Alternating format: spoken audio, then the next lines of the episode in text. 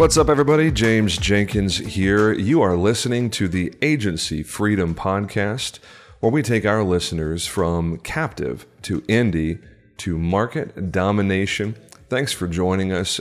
This is episode eight, and it's a very special episode because we are now officially done with our foundation episodes. The first 12 uh, concepts that we need to tackle together were covered in episodes one through seven. Really, I guess two through seven, because episode one was the origin story, uh, the background of how we got on this crazy journey. Episodes two through seven are ready for your consumption if you haven't found them yet.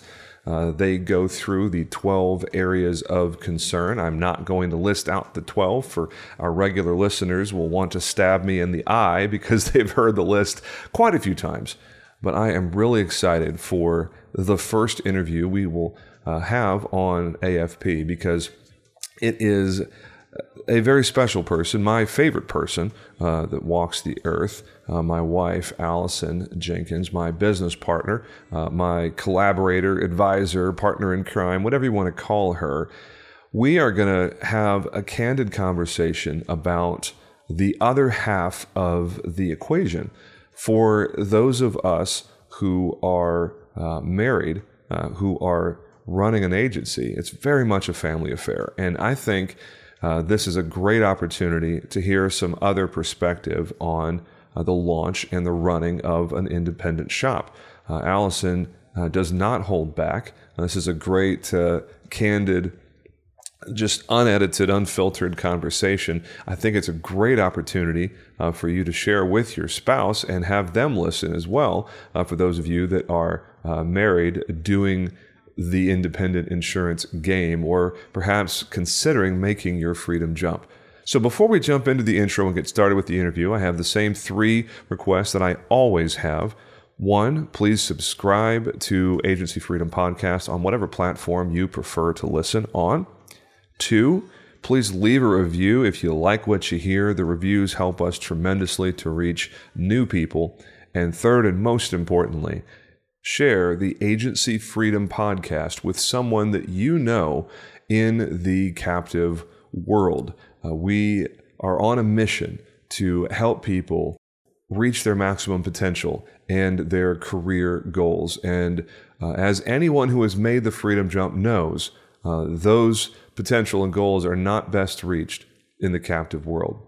So, thank you in advance for subscribing, leaving a review, and sharing this podcast. And let's jump into the intro and then the interview with Allison, my wife. There are two kinds of people in the insurance industry those who are captive and those who are free. This is the Agency Freedom Podcast. There is so much I wish I would have known before I made the freedom jump to the independent side. I mean, even now, I feel like I'm learning something new every single month. We're all about helping insurance agency owners and sales professionals reach your maximum potential and flex your freedom. My team and I replaced six years of captive agency revenue in 17 months with RiskWell. 17 months, man. It's crazy. This show is where I share our successes, our failures, and what I've learned along the way. We lay out a blueprint of how to make your freedom jump from captive to indie to market domination. I'm bringing you colleagues from markets across the country with dozens of different specialties. They're eager to share their stories and best practices with you. I'm your host, James Jenkins. Welcome to Agency Freedom Podcast. Let's go. All right, I don't mind saying it. I'm really excited for this interview. This is our first ever interview on the Agency Freedom Podcast. And it's not just anybody, it is the one who chose to spend her life with me. I'm still not exactly sure how that happened. Um, yeah, for those of you out there who are married to someone way out of your league, we all know how it feels to close the biggest deal of your life. It has nothing to do with a client. It's uh, Yeah, as Beyonce said, I liked it, so I put a ring on it, and here we are 10 and a half years later. Two babies, two houses, or I guess one house and two things that we rented. What, three cities and two insurance agencies? why don't you tell everybody out there uh, who you are and why you're sitting here, babe? Hello, I am Allison. I am James's wife, the structure behind the agency, behind the podcast, the behind the scenes. Here I am. Um, I'm here because I've been part of this whole experience from the beginning, from what James talked about in the first episode uh, of being in graduate school and not knowing what to do and having boss after boss that he was not happy with and the discussion of I don't know what I want to do with my life and I'm me telling him well you need to kind of run your own thing. So I've been here from the beginning and have seen it from from what it started out as to where it is now. So it's been quite the ride.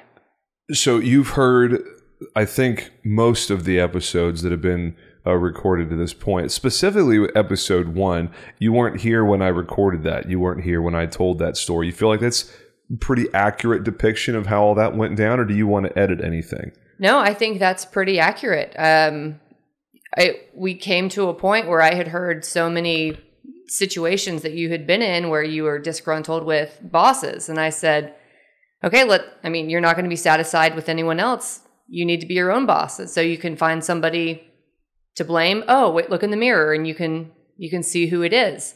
I said it more kind than that but it was essentially hey if you can't be satisfied with someone as a boss then become your own. I'm pretty sure those exact words came out of your mouth that you're not going to be happy unless you're the only one to blame if something goes wrong. Essentially yeah. I'm, i think those exact Probably. words came from your mouth that actually. sounds like me yeah. Yeah.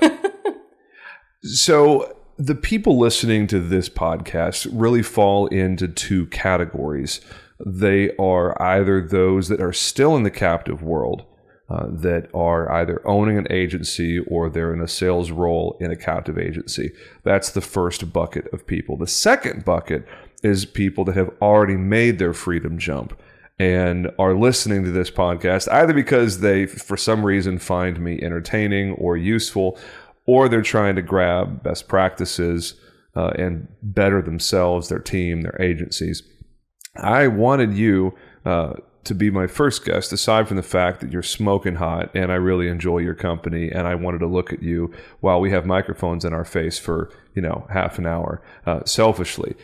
Also, I wanted to score points with the person who you know owns the other 49% of my company. I think it's good for business.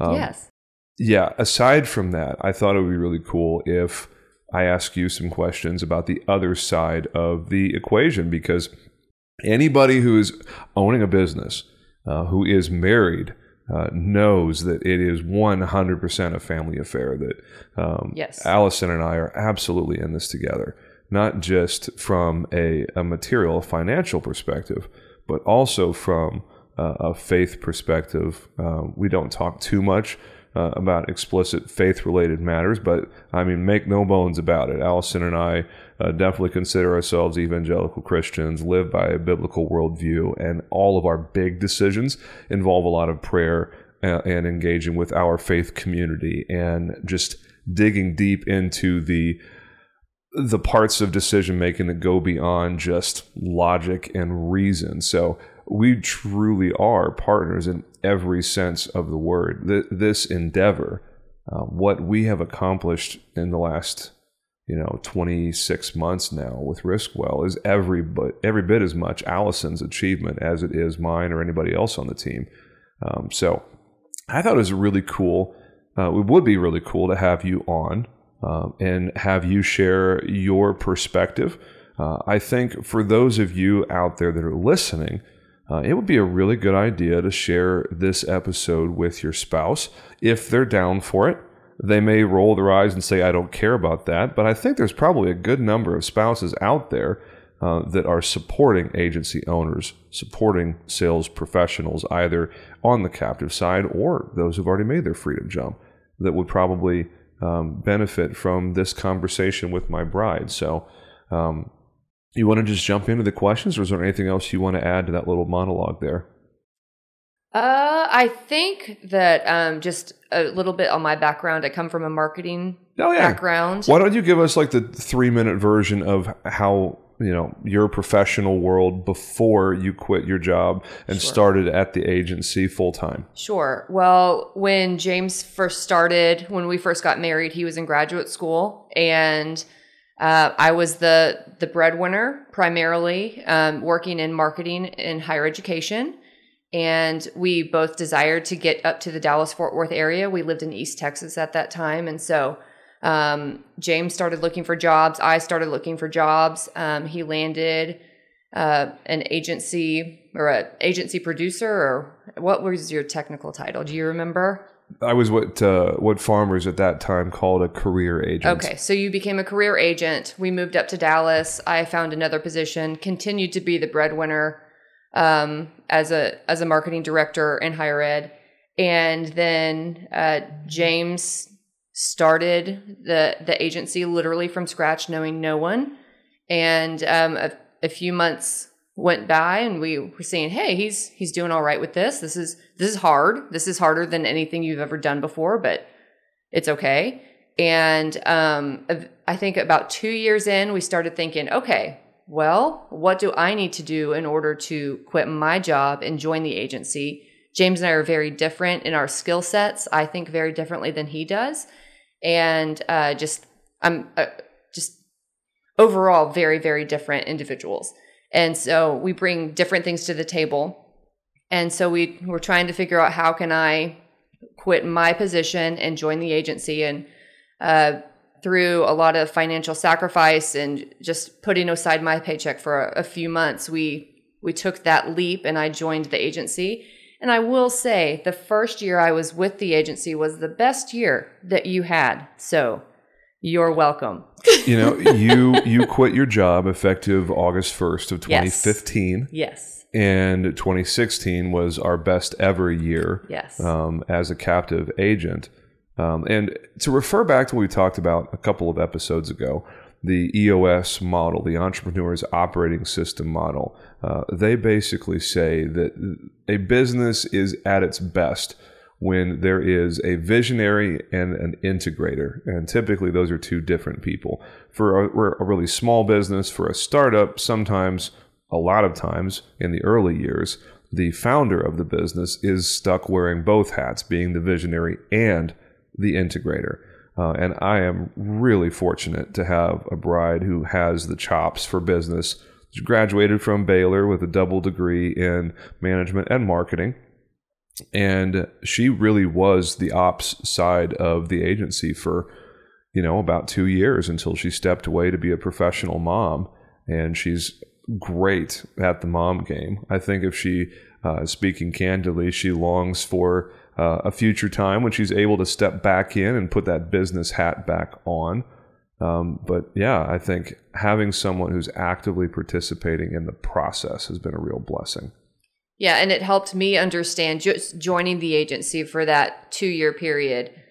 While I was involved in the agency decisions prior to joining officially, it really helped me see what was involved in the day to day, the struggles, the conversations, just the what was really needed in order to make this business pay our bills at that point and help us reach our goals. And so that really helped me my perspective and uh, appreciate like what you started from and where you desired to go.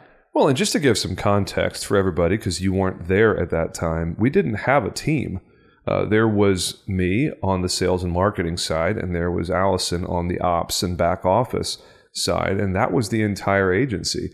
When we wrote $547,000 in premium in 2016, and I thought I was riding on, you know, on the back of a dragon in some mythical fairy tale, like thinking at that point, my I mean, my vision was so small compared to where it is now.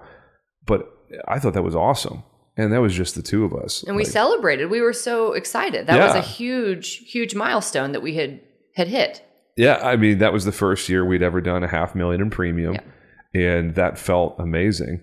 And I mean, now we're sitting here, 2021 year to date, we're at like 1.4 million in written premium. We're already like 20% ahead of our revenue goal for the year. And I feel like we're just picking up steam with every month. It's really cool to see the difference in perspective um, just in in five years. I mean, it, it's as one of my colleagues, and honestly, I forget who it was. Uh, I think it was it was Ryan uh, Ryan Reynolds actually over not Ryan Reynolds the actor. Sorry, he shares a name with someone famous. It's kind of unfortunate.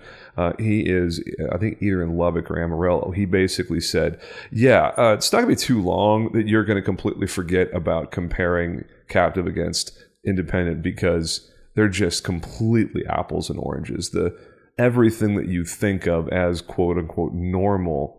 as a captive agent is so completely different on the independent side. The scale that we are able to operate at now is would never have been possible as a captive agent. Yeah, it's it's a much different scenario where we are now versus 5 years ago. But that's the beauty of the industry. There's there's room for growth and it's it's crazy the exponential growth that you can see year over year.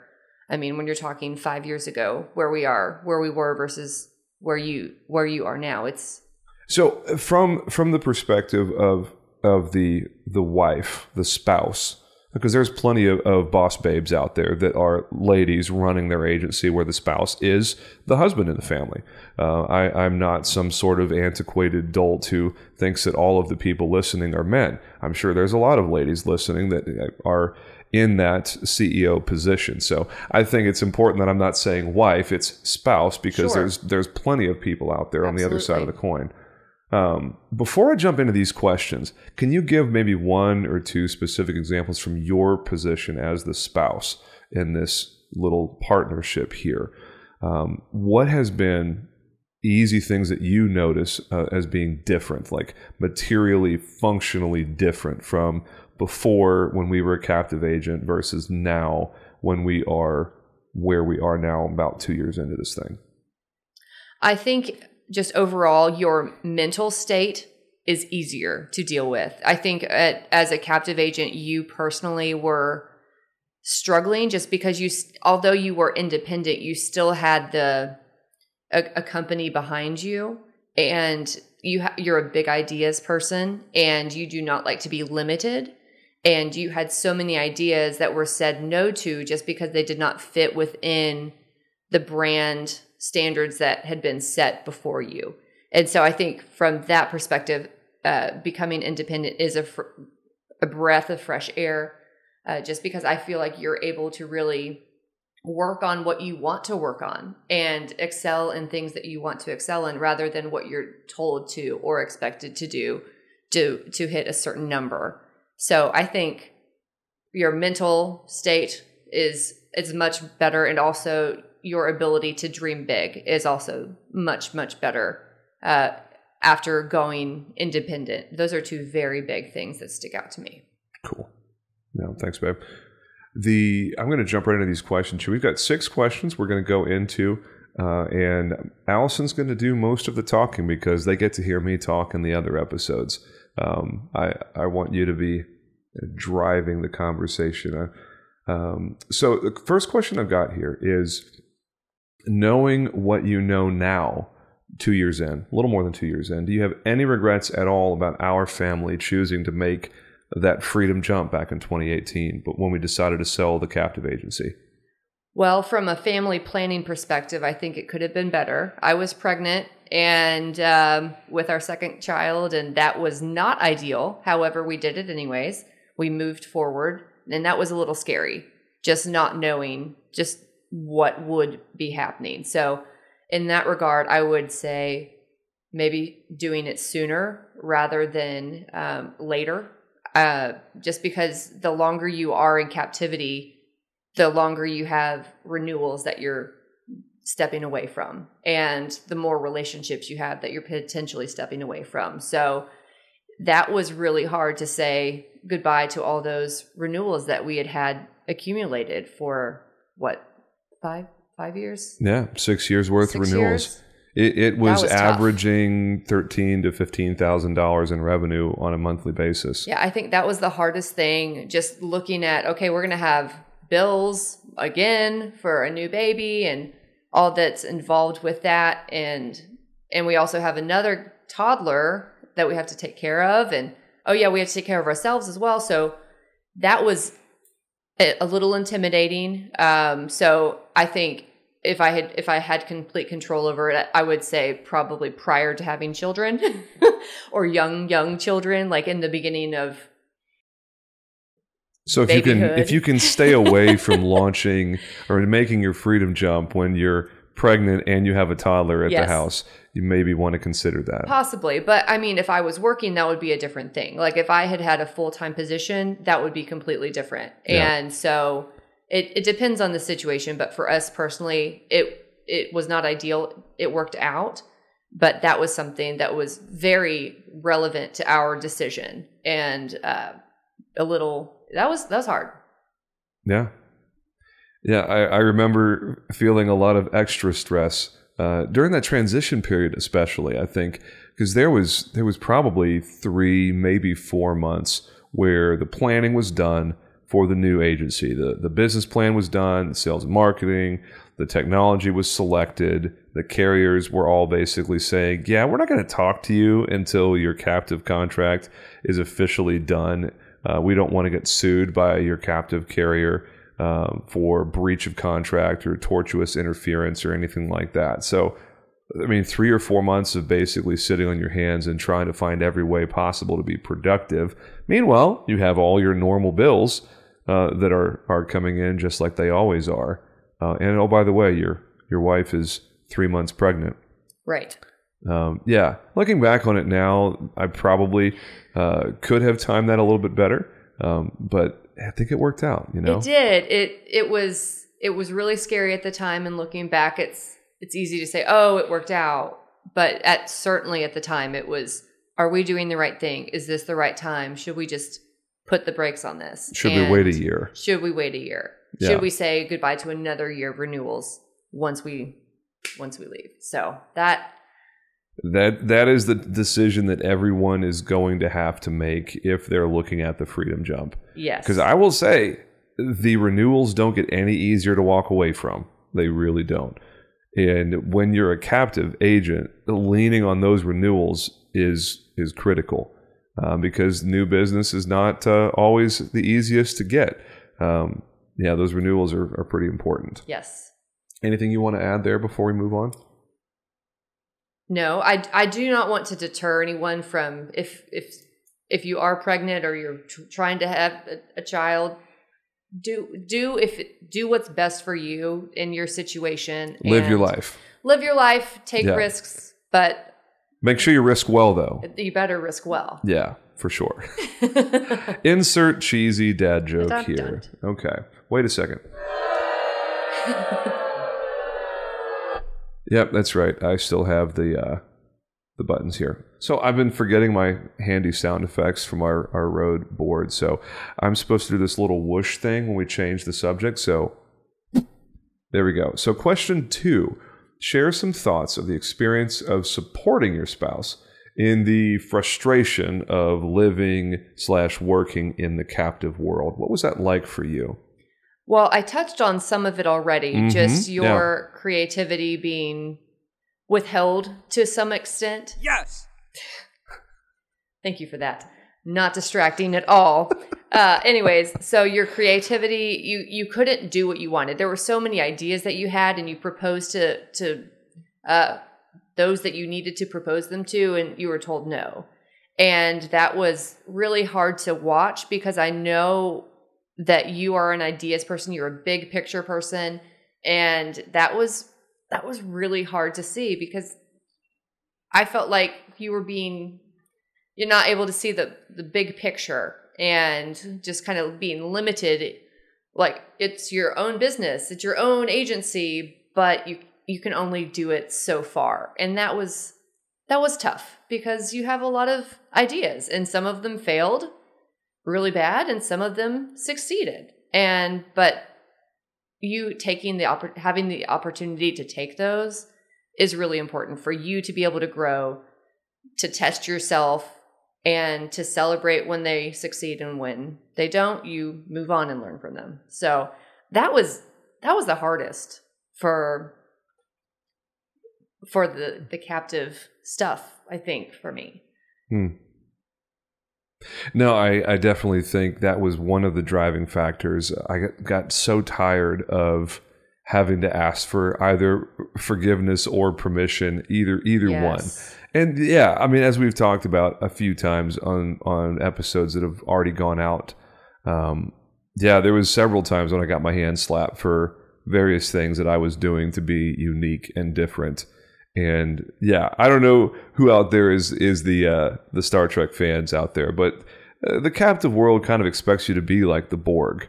Uh, they want you to be just like everybody else and be a good little agent and write a little bit of everything and keep your nose clean and be indistinguishable, be a, a drone, a generic copy and paste, you know, like everybody else, because that's how the captive carrier makes their money.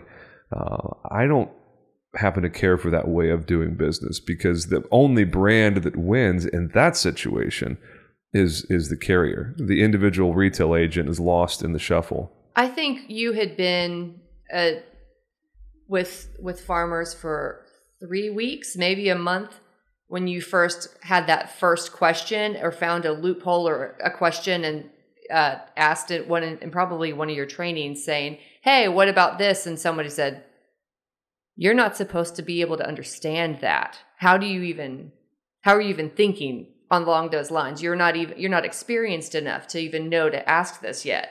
And that should have been the first hint of, oh, okay, we gotta buckle up for this guy. Well, I mean, that was back in that career class with 12 people that started the career class. And a year later, I was one of two. And 18 months later, I was the only one left out of 12 that made it through the interview process and actually got to launch a captive agency uh, with that company. So, I mean, the, I don't know how they have recruiters, honestly. I mean, the washout numbers are, are just ridiculous. I would, I would think. from my personal experience, I only have anecdotes here. I don't have any hard data, but my gosh, like there's a there's a lot of people that don't ever make it through the first I don't know 18 months, two years.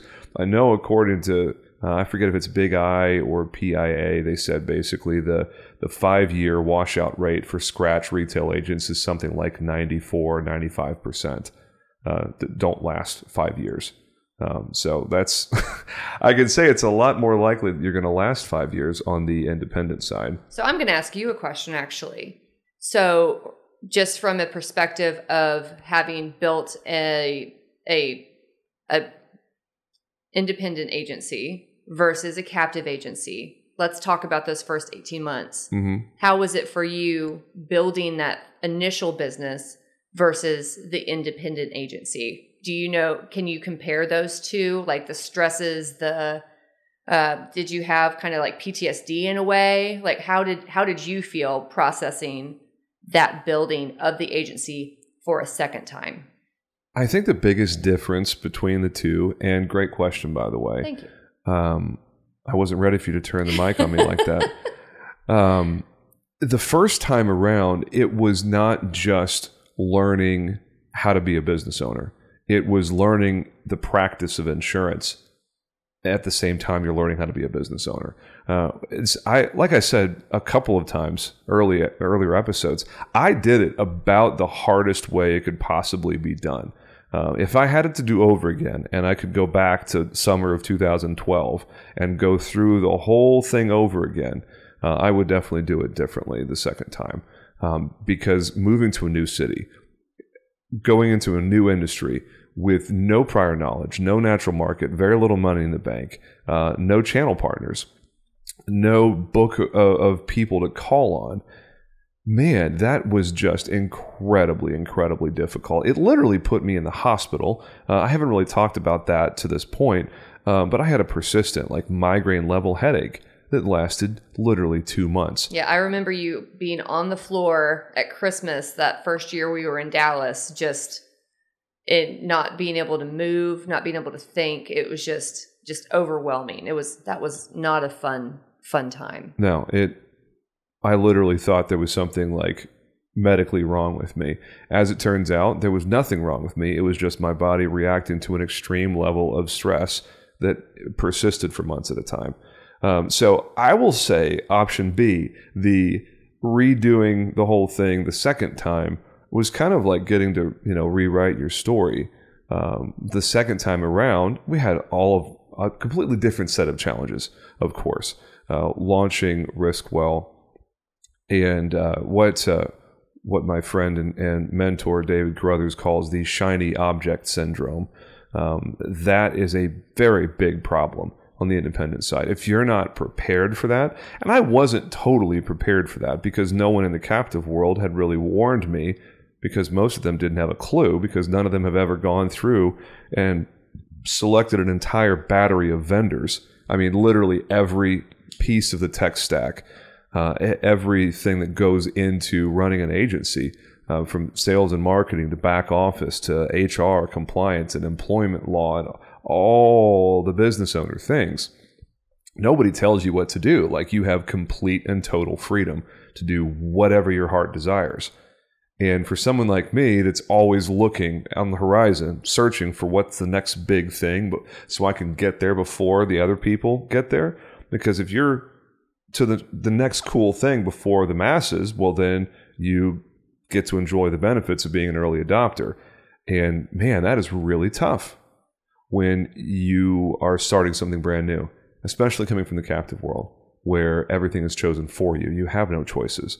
All of your systems, all of your tech, all of your vendors are basically chosen for you. Uh, I think that's probably the, the biggest challenge of all of this is information overload uh, and, and decision fatigue. That's a phrase I haven't used too much in the first seven episodes we've recorded before this one, but decision fatigue is a real thing. Uh, and for people that are uh, yet to make their freedom jump, um, get ready because that's a real challenge you need to overcome. And uh, for those of our listeners that have already done that and are living in the middle of decision fatigue, uh, and maybe you're you know looking at you know insert technology system here. I in IAOA the group, I swear it must be thirty or forty percent of every single post is, hey, what do you guys think about insert vendor name here? I mean, it's like nobody knows where the search function is in that group because I mean the same 12 topics get talked about literally hundreds of times. Um, but I guess that's part of being in a Facebook group with uh, 7,500 people. So, uh, did that answer your question? I, I, have a tendency to ramble, as you well know. Do you? No, uh, I think it did. It's just I was just curious after after two years under your belt versus the the time that it, it is a very different situation. So, well, I will say unequivocally, I'm having a lot more fun than oh, I did the yeah. last time, and yeah, I can tell it's it's very clear. Yeah, it's very very clear. But I will say the de- the decision fatigue is an absolute true statement. I remember you coming home and saying, "I don't want to have to a- answer any more questions. I don't want to make any decisions. I'm done." And don't ask me what I want for dinner. Right. Don't ask me where we're going this weekend. Don't ask me what I'm wearing tomorrow. Can I pull a Steve Jobs and just wear jeans, white New Balance, and a black turtleneck? Because I'm tired of making decisions. I mean, at that point, it was just you, so you could uh, you could do whatever you want. But yeah, it yeah. it was exhausting. It was a it was a lot. Yeah. But we're in it for the long game, so got to be focused on that. Hey, Freedom Jumper, are you looking to take your business to the next level? Who isn't, right? Write more business and see your agency succeed with NBS. At Nationwide Brokerage Solutions, they understand the challenges local agents face in the constantly changing marketplace. That's why they offer a wide array of personal and commercial markets and policy options to help you meet the needs of your customers, no matter how unique or outlandish they may be. With a team of experienced and dedicated professionals that provide you with the support and guidance you need to see your agency succeed, Nationwide Brokerage Solutions is here to support you every step of the way. Don't just survive in the competitive insurance industry, thrive with Nationwide Brokerage Solutions. Get started today. Learn more at nbsbrokerage.com. So, what factors most influenced your decisions to? Oh, sorry, forgot the little uh little sound effect oh, there. That was a close one. Yep. Hold on. Yeah, hold on to your hats, boys and girls. It's going to get rough. uh, what factors most influenced your decision to support a move away from the captive world and make the freedom jump to launch a brand new thing? What was it about me coming to you and saying, I think I want to sell the captive agency uh, that made you not go, hold on a second, you're crazy. We have a good thing going here. Like, why? What made you support me in my craziness? Basically, you controlled your own destiny at that becoming independent. You were able to decide the carriers that you wanted to represent. You could decide what your priorities were if you wanted to focus on commercial or personal or fill in the blank.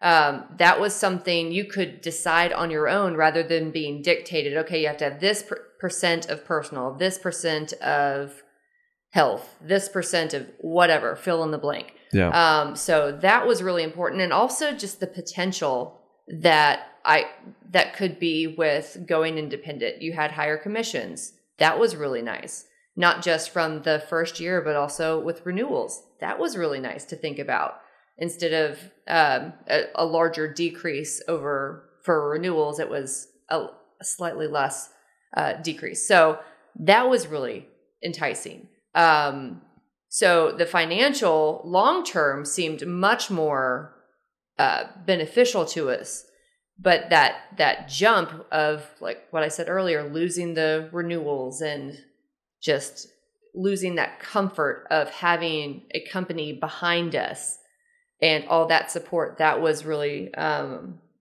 really scary. But also i knew that you you were a big decisions person and i didn't want or big big ideas. And i didn't want you to be held back. And and look back on the last x amount of years of your life and say man i wish i had done that i wish i had changed because I mean, you could, you only have one life. And I want to make sure that you are able to look back and say, feel with confidence, say, that was scary, but I did it.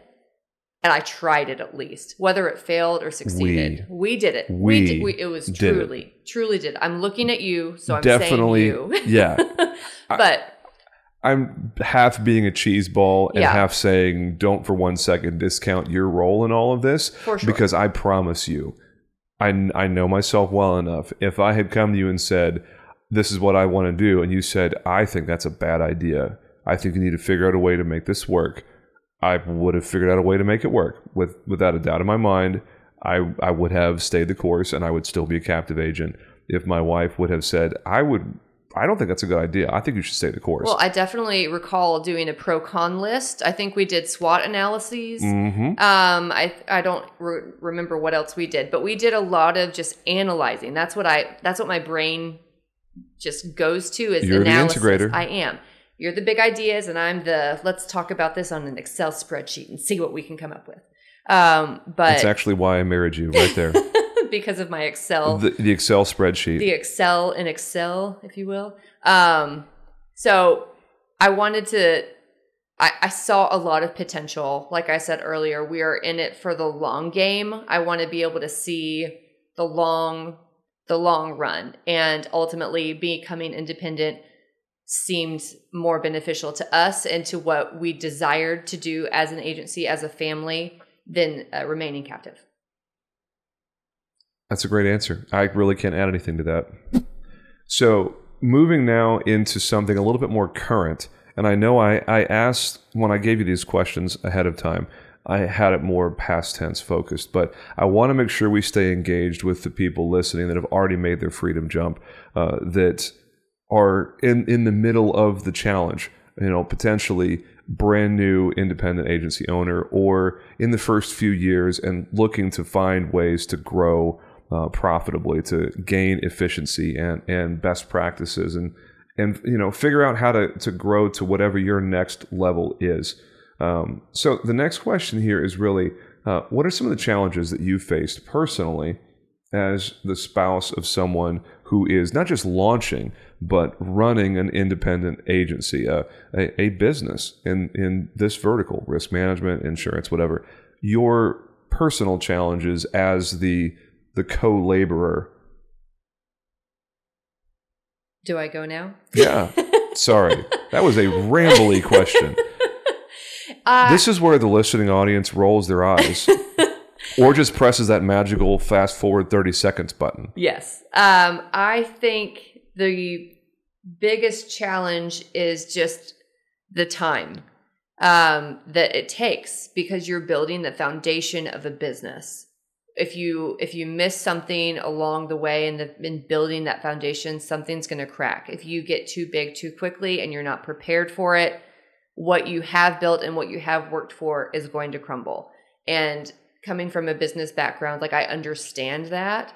Um, I understand that you have to put in that time. You have to put in the research. You have to put in all that grit, really, and the decisions. I love that word. and that takes a lot of time. It takes a lot of mental energy. It takes physical to some extent. I mean, you were trying to build this office essentially like figure out like okay i don't have a staff yet but what are we going to do with this how are how is this going to work where do we need to be located in order to succeed the most and so the time was it was and is still a really big factor in this entire equation uh, ultimately we the ideal situation is you're able to be flexible down the road and be able to to to go to ball games and go to things with with family and be able to go on vacation and not have to check your phone every few moments and or just take a vacation at all because that hasn't happened in oh the entire time that Riskwell has been a thing. We haven't had a real vacation. but that's okay it's it's i understand there's sacrifice involved in doing something like launching a business that's Yeah. something that i think we both understand and that's Realistically, part of that is COVID's fault, um, but that's less than half of the time that Riskwell has been around. yeah I don't. I don't know if we'll take a real vacation the rest of this year. It, it doesn't seem very likely at this point, since uh, the kids are the ages that they are. And I mean, for those of you that have traveled with a two and a four year old, it's not exactly a real vacation. So um, I'm okay with waiting another year if you are. let's i mean yeah Let's- Yeah, I mean, I could see an overnight trip or two, um, but like the whole let's pack the bags and fly somewhere. That's just that That's- doesn't that that's doesn't lot. that doesn't seem like a lot of fun if I'm being honest That, with you. That's a lot right now. So I I think the time is the biggest situation. Um, but I do like the kids are able to come up to the the office and see you and see you work hard. And I do think that that uh, they don't understand what's going on right now, but ultimately they'll be able to look back and say, "Yeah, my dad he he showed us how to work hard. He showed us what determination looks like. He started literally from nothing and and built this." And so um, that's a challenge currently, but also something I think in the long run will be quite beneficial. Just teaching that that dedication and and balance. Well, I just have to, you know, grow this thing to a national best practice agency and 20 million in annual revenue by the time Charlie graduates high school. So, no pressure. You can know. share your future business plan with me after we get off this The- podcast, so I can analyze it. Okay. the, the clock is ticking, right? I only have 14 years until he's graduating All high right. school, which is, gosh, it's an absolutely terrifying thing to say out loud. Oh my gosh. Wow. Okay. Um, I'm going to change the subject now so I don't pee my pants. Goodness. Um, question five. We only have two questions left. Uh, this this is going fast. I love it. Uh, what advice would you want to share with other spouses listening who are either trying to help their partner make the best decision about potentially making that freedom jump, or for those that have already made the freedom jump, uh, how would you advise uh, those spouses to best support uh, their loved one in this endeavor? And let me just say, as a caveat to the question, I could not possibly ask for a better companion, a better support uh, than my wife. Um, she has never once made me feel bad for working hard to build this thing. She knows the challenge of balancing work and family, uh, and she has been the absolute best supporter uh, that I could ever ask for. So uh, I don't know if there's anyone better qualified to to give this piece of advice. Whatever you're about to say. I think that um, you have to ask questions Um, you can't just assume that someone is your, your partner or spouse is going to want to talk about it. Um, it just depends on your personalities. I, I tend to be a question asker. Um, so, and I, because I, want to know, um, it's an aspect of control, you know, in, in a way, just understanding whether I'm like hands on involved or just behind the scenes. Um, so asking questions, asking hard questions, uh, like, what do you, what do you mean by that? You don't have, we don't have any business acumen, like experience, truly. Like, you don't know how to work QuickBooks. How are you going to run your financials? You don't know how to uh, run a profit and loss statement. Do you even know what a profit and loss statement is? Like things like that that are really important to running a business um, rather than just owning an agency. I think that's a really important difference, especially once you become independent, because you're not just an agent anymore. You are a business owner and that the the onus is on you to produce everything. You have to be able to speak to your business. If you don't if you don't know your numbers, you don't know your business. And things are going to kind of come come at you quicker than they pro- you probably expect them to. So that's really important to make sure that your your partner or spouse is is staying on top of those things because from what I understand, from what James has told me and just others that I've met in industry, typically most insurance agency owners do not have that business background. And so that's really important. Just like, what is your plan? Yeah, the the money seems like it'll be really great. Yeah, you look like you're going to be able to be flexible with your time and everything. But how do you get there? And being a constant supporter of that question asker is really, really important. And then just knowing how to read that person and when they need a break, when you can step in and help them just find a vendor or ask, like interview a potential candidate or even write up a word document or something for like a business plan or not a business plan, but like the the handbook or or something like that. Like use your skills in order to support your spouse or and your partner because that there's a it's a lot of pressure on one person to build an entire business by themselves. And so you are truly stronger when you work as as a partnership rather than oh well they're doing that and I'm just kind of doing my own thing. Like that it can be done that way but it uh, it can also be there's a reason they're your spouse or your partner. It's because you you're able to work together well generally. And so what are your what skills can you bring to the table in order to help your spouse or partner succeed well, ultimately making you succeed I, I really um, I agree 100%. In fact, you deserve a round of applause. Oh, thank you. Thank you. I'm blushing. So, the thing that I would add to that from my perspective is the division of labor I feel like in our family is probably one of the things that we do best. Uh, I know you get annoyed sometimes of me saying that our house is your kingdom, that you are the queen of our house, and a lot of times I'm the guest. it feels like I, I am a visitor in your kingdom when I come home, and you have your way of doing all the things, and I do my best to keep up with uh, with what that looks like. I think the division of labor from the spouse uh, if if one uh, member of of a marriage is predominantly responsible for driving the business, it really helps if someone else uh, is leading out in a in a real material way at home, and there's clearly defined roles and responsibilities where the crossover happens. Like this is probably the only time in the history of Agency Freedom podcast that I'm going to talk about unloading the dishwasher. Um, but starting the dishwasher and unloading it first thing in the morning, like refilling the, the water filter, uh, mowing the lawn, taking the trash out. They're very specific things that I know I'm responsible for as a co laborer with you. And I think it's, I mean, so many of the things on the financial, the like you said, the business acumen because of your background. I don't have any formal business training at all. We've talked about that deficiency in my skill set on AFP and other episodes it is so wonderful to have a bride who is great at a lot of things that I'm not great at and probably will never be great at. because I mean, you know how I feel about that. I'm not going to spend any time and energy getting great at the things I suck at.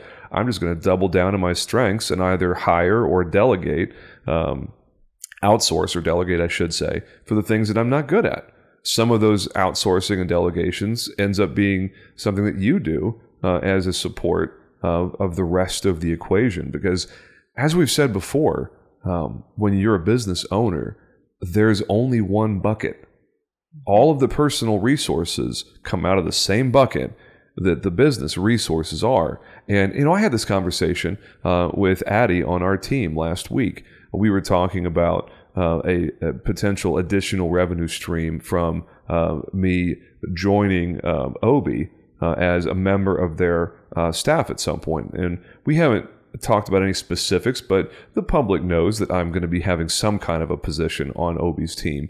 And we had talked about um, with Addie, just talking about how everything comes from the same bucket. So, as a business owner, anything that we can do to drive revenue, to add more to the family's revenue, means it's less revenue that comes out of the business to pay the mortgage, to buy groceries, to have swimming lessons for kids, for instance.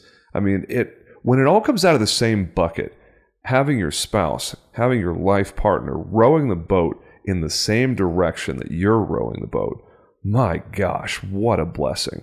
So, uh, getting on the same page or staying on the same page is just so important uh, for long term sanity, but also just enjoyment uh, and, and, productivity, of course, like we've already talked about. So, anything you want to add there? I think, uh, yes, I do think that um, you have to recognize that there are difficult days, there are difficult weeks, there are difficult months, but things are changing. Likely a year from now, things will be different than they are right now.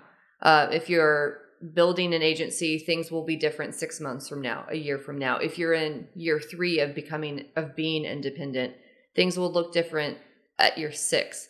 So, just from a, a family work life balance, it it should get better. And if your spouse or partner is still being challenged with that, then that's a conversation to have. It's about communication, it's about mutual respect, understanding what your role is, what your spouse's or partner's role is, and working together. I think you should be in the same boat, not and going the same direction. Mm-hmm and just rowing the boat in the same rowing direction. Rowing the boat in the same direction, being in the same boat. Yeah, not adjacent boats. yeah. let's be clear I, on I visualized parallel boats when you said that. No, so. no, we're we're in a, a crew. We're we're in crew. Yeah, we're totally in crew. Yeah, I mean, yeah. I I definitely have the crew physique. Oh yeah, me too, dude. Yeah. And I love getting up really early in the morning. Yeah. Anyways, so but yeah, just like what James was saying about doing those things at the home um, with the dishwasher and stuff like that. That's really valuable to me. And then I they, forgot my favorite part: putting yes, the kids to bed. That's so. That is that is. I'm selfish and zealous for that time. Yeah. I I mean, I we were at a, a real estate investor event earlier this week, and that's the aside. Obviously, COVID is a main reason why there hasn't been anything.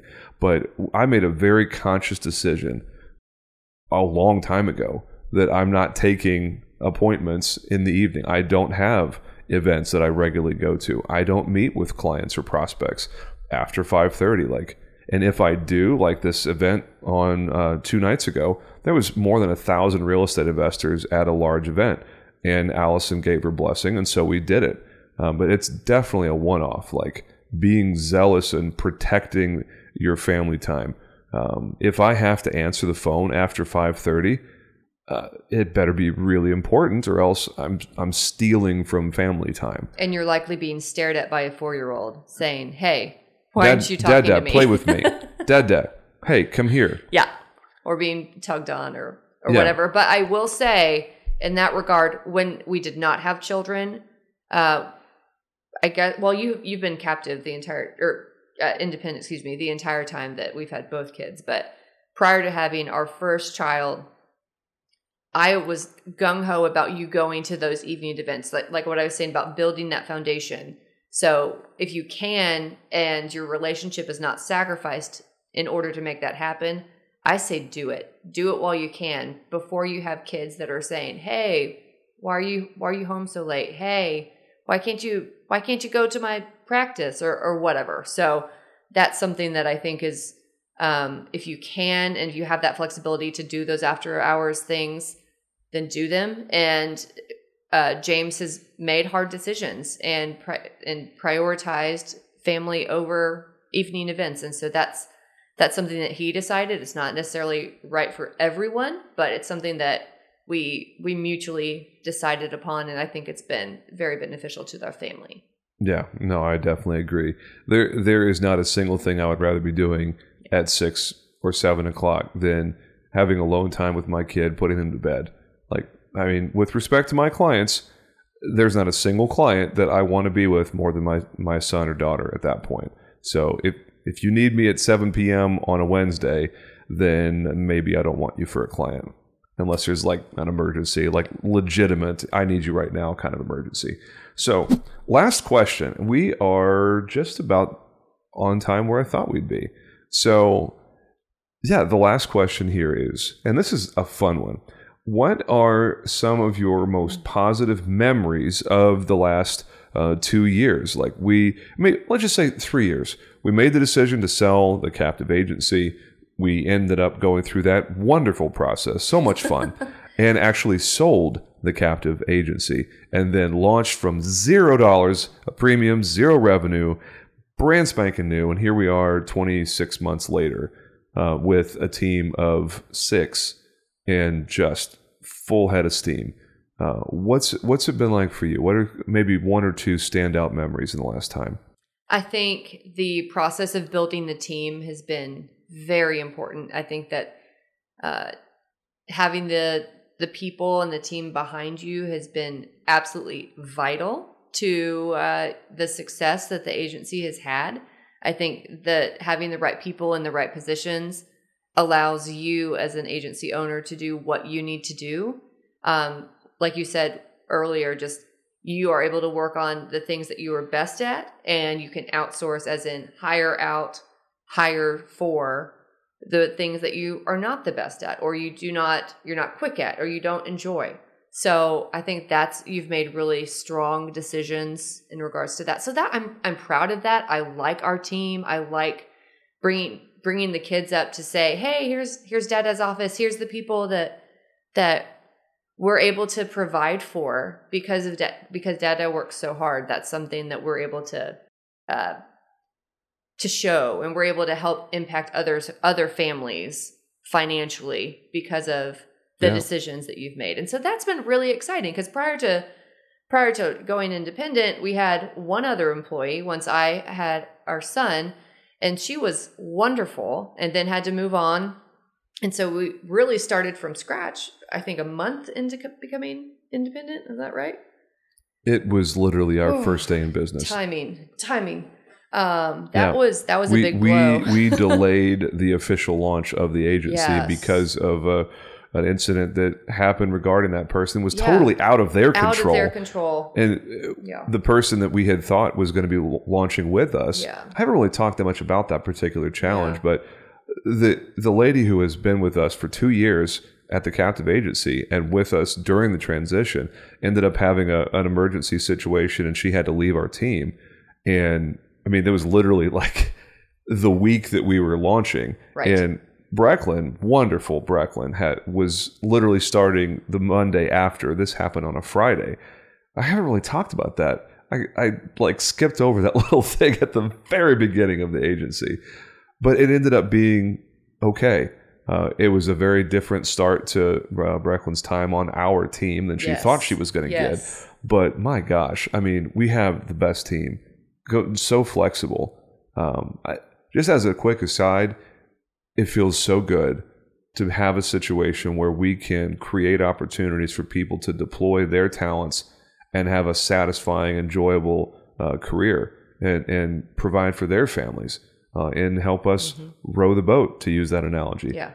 Gosh, that feels good. Right. It does. It really does. when you look back and say, "Hey, we're able to provide for others," that's that's so rewarding. Winning is more fun when we get to win together. It is. No. Yeah, this is this is not a solo sport. That's for, that's for sure. Speaking of not solo sport, I was my other point was going to say just the the network of resources that you have after becoming independent. I think joining IAOA was one of the pivotal decisions of of you uh, becoming independent. That was that that group has been so helpful Yeah. in you deciding on vendors and having really hard questions that I don't know the answer to. You didn't know the answer to, but others that have had that experience were able to provide to you. And I I do feel like the camaraderie is stronger as an independent agency hmm rather than the captive because that in a way you were competing against other captive agencies or Mhm. uh, uh, other captive agents you were looking at that monthly rank you were looking at the annual like okay where do i fall against these people i'm friendly with and in this in as an independent you're kind of against like you're you're helping each other and supporting each other because you're you're spread out all all over the place and you're not in like a certain district or anything like that essentially. So i think that has been really neat to be able to hear about all the people you know across the united states um, who you have met in arizona or you're going to meet or that you've messaged with or um, Or in Tampa or in, in Tampa. November, San Antonio in September at BrainShare. Thank you, Jason Cass. It, I mean, the the very act of joining IAOA is directly responsible for this podcast even existing yeah because uh, I met uh, Jason Cass through IAOA, uh, got to you know have those experiences with other people, and it was a hey, who the heck is this Jenkins guy? Oh, hey, you know what? What do you think about maybe doing a podcast on our network? And here we are, two or three months later, and it's all because of the right people at the right time. Thank you, IAOA.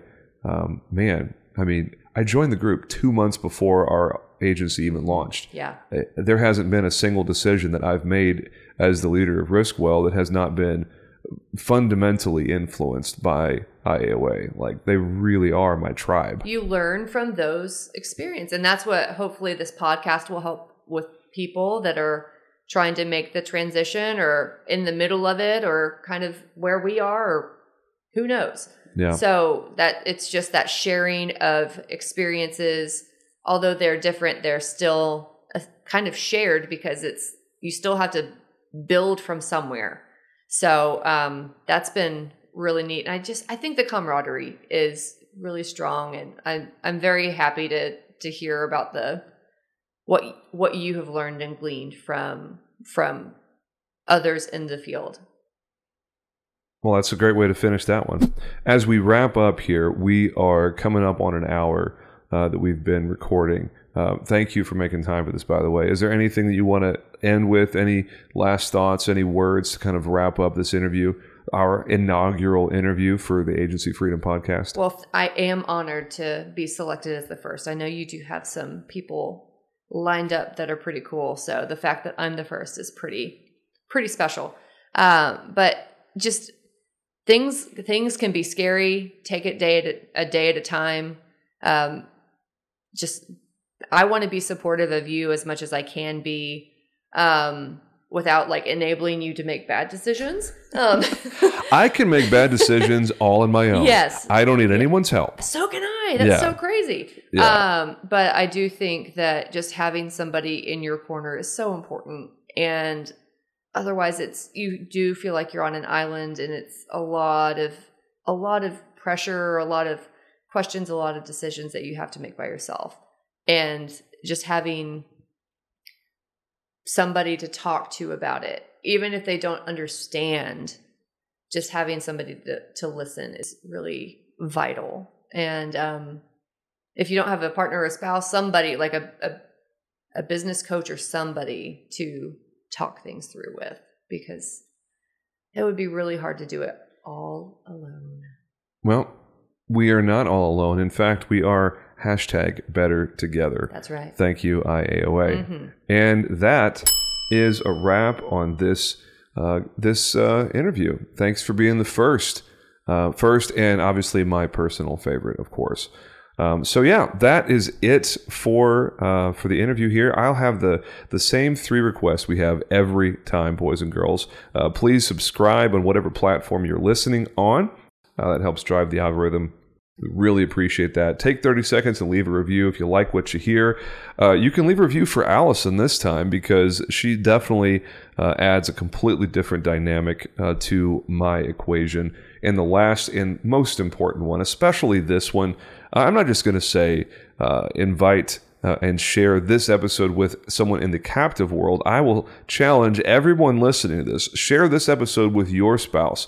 Allow this conversation to create and trigger perhaps more conversations with your spouse uh, to see how you can better engage with your spouse to drive efficiency, effective growth, uh, and profit. And at the end of the day, just more enjoyment in your life, in your business. So thank you for listening. It is a privilege I do not take lightly. Uh, we uh, we had just a couple of days ago. We saw that there was uh, almost 2,000 downloads in the first 30 days, which is just staggering to me. I I have no idea how that's even possible. Very humbling. So thank you for that. I will endeavor to continue being worth your time. And that's all for this episode of the Agency Freedom Podcast, where we take our listeners from captive to indie to market domination. As always, I'm your host, James Jenkins. Make it a great day, boys and girls. We will talk to you soon. Thanks. Hey, agents, listen to this. Listen to this. What are we terrible at? Think of it. Think of it really. We're, we're terrible at training, right? We're not very good at hiring. We're not very good, terrible at firing, actually. Uh, terrible at creating process and some workflows. Terrible at technology and implementing that technology and even knowing what type of technology we want. And the list goes on and on. Now, listen, I'm an agency owner, and I, you know how it is to to fix a problem. The first thing you got to do is you got to admit you have a problem. Here's what you do go to virtualintel.com. Check out what we do because we do all those bad things that you can't do. Really? And you may do one or two of them well. Good for you if you can do them all. Just want you to know you're in the minority. But if you can't do any of them good, or you don't even want to do them anymore because it just takes too much mental power, then good for you for realizing that and give us a call. I'm telling you, virtual intelligence, that's what we do.